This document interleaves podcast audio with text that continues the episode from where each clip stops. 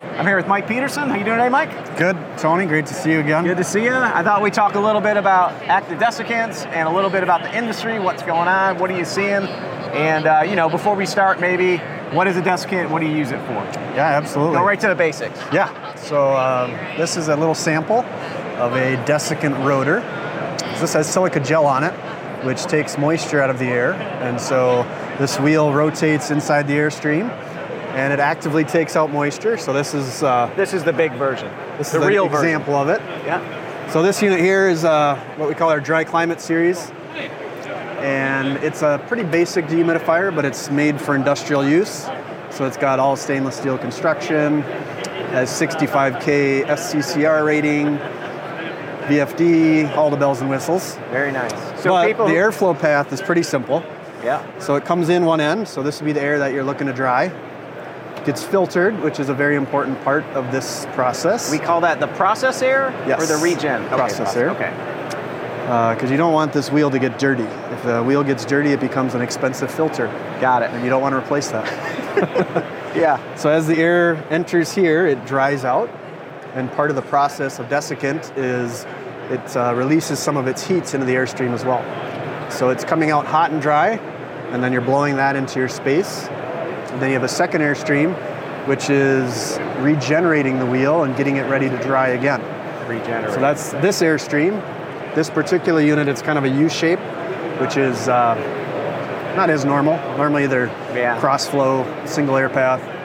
Um, but that air comes in from the outside, gets filtered, yeah. gets heated. So this is an electric heater behind here, SCR, and then gets drawn through the wheel. And now it's hot and wet, and you discharge that to the atmosphere. Nice. So, for those who aren't familiar with desiccants, it's an alternative. You dehumidify the air with using heat, basically, rather than cooling. Right? There's no cooling coil. The That's right. desiccant is getting heated up, and I believe it's a vapor pressure scenario that causes the humidity to go into the wheel, Keep going, you. and it turns around and it goes out. Into the, that's why it feels like a dryer vent when it comes out of here. Right? That's right. Yeah. Yep. Yeah. Yep. So um, typically, you're using these desiccant systems below a 45 degree dew point. That's where it makes the most sense to apply desiccant.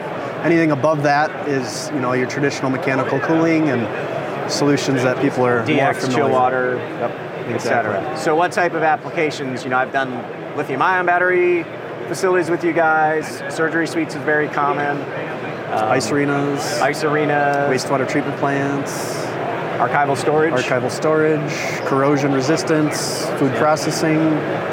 There's a whole slew of uh, applications for desiccant that makes yeah, sense. yeah.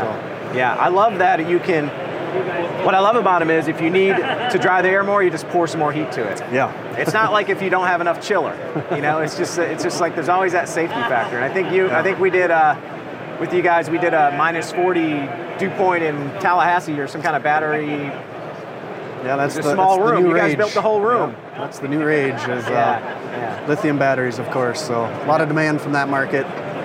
That's Yeah. uh, is keeping us busy, but. Um, yeah, those are some special machines. Those are a lot different. Those are typically about the size of a semi truck. yeah, yeah. So Big stuff. And we didn't talk about this, but like you know a lot of HVAC equipment have you know desiccant wheels in them, but they're enthalpy wheels, total enthalpy wheels, heat recovery wheels. This is a whole different animal than that. Yes. You know, usually they're well, they could be. I don't know if they're that that long, that wide, but they're definitely uh, they spin a lot faster. This is a very slow process. Is that right? yeah, good point. So Yeah. typically the rotation speed on the desiccant rotor is Mm-hmm. anywhere from four to 18 revolutions per hour. Right. So it could take anywhere from 15, 20 minutes before it goes all the way around. Your typical heat wheel is much, much faster and you can visually see it. This one, Right. if you can see in the video, it's pretty slow. So Yeah. And some applications, you know, sometimes this could be very dry. It could be, I don't know, five degree dew point or whatever, but it's hot, that's right. and it depends on the application you have. But to cool that air sensibly is not that big of a deal, right? We Right. typically use. Are you do you still do DX often, or is it mostly chill water as post cool? It really depends. I mean, Yeah. kind of do a combination of both. So, so yeah, for that type of equipment, we integrate it right into the system. So there'd be a post cooling coil in there. Yeah. Uh, other applications require a pre cooling coil. because you're wanting to use mechanical cooling where it makes Ah, sense. Yes. So I, if I remember right, if it's like 100% outdoor air, it's a design day. From 95.78, you want to knock that down with DX or chill water to 50 I don't know, 50 50 degrees is a or pretty something like normal that. number, yep. And then we shine. The desk can shine after below that. That's right. You don't want to start out. Got it. That's right. Cool. How is the desk in business? Very busy. You guys just built a new plant in Watana, Owatonna. yep. Uh, so we just moved into our new facility December 1st, Yep. uh, 217,000 square feet. Wow. So it's about uh, triple what we were. So we're pretty excited about that. Yeah.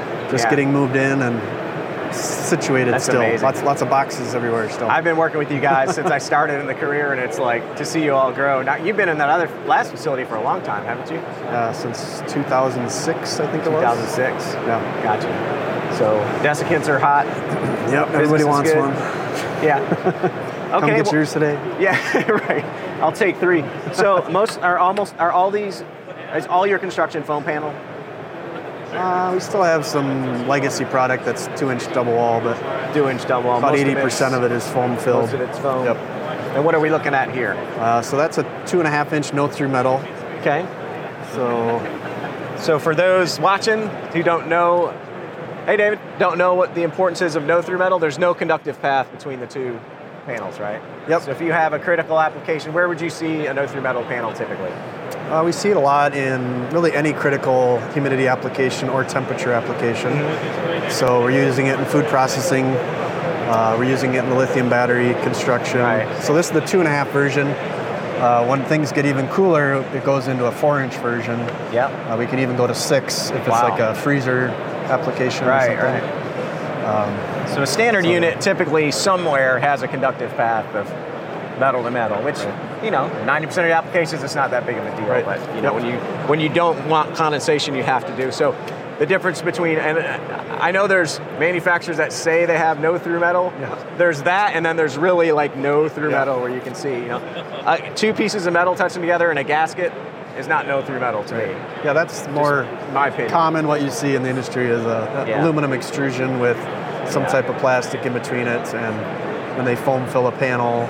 Right. And then they attach those panels next to each other one after this is a completely different system. It's Yep. really a wall system.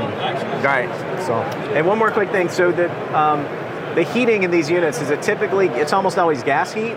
Would you say, or is it moving? that's how's that going with starting the to move, yeah. electrification Yeah. situation? I mean, historically, gas was the most common. Yeah. Probably 80% of what we did. Um, I would say over the past year, um, over half of the requests are electric Wow, really? or steam or not gas. That's a big that's a big uh, electrical load. Yeah, it is a big electric load. these things take a lot of kW. Yeah, so that's been um a learning process for, for Yeah. everybody involved, just, you know, because they want all electric, which we Yeah. can do, but then they see the amp draw of the unit and they're like, wow. And they're like, that's a holy lot." smokes, Yeah. 400 kW heater. yeah. So we've been Yeah. working on a lot of low temperature reactivation systems gotcha. where you can use like a waste heat of some sort, you know, Yeah. whether it's from a, What temperature is that typically? I mean, the hotter the better for us. Yeah.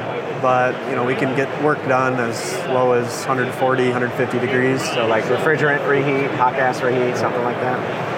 Yep, makes the unit a little bigger from Yeah. if you have higher reactivation temperature, but um, that's definitely an area of focus of ours to help with the Do you net have- zero.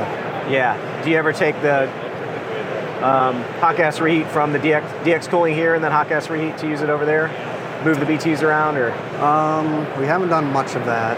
Um, that would be tricky. we have done some recovery on the reactivation outlet because that Yeah. airstream is typically 130 degrees Ah, discharging out of the Right. unit, so there's some heat recovery that can be done there. right. If you got a winter condition and you're bringing in a lot of outside air, great, great opportunities. Okay. Well, thanks for having us to your booth, and we appreciate it. We look Yeah. forward to seeing the new factory. I'm gonna, Yeah, I'm. Uh, I'm gonna be up there. That'd be great. That'd be great to see you, and uh, definitely invite others to come to our national sales training. Yep. May 5th. So we're excited. I'll be there. Thank you, All right. Mike. Thank you, Tony. Appreciate you. Have a thanks great for day. everything you do. We appreciate it. Yeah, thank you. And thanks for watching.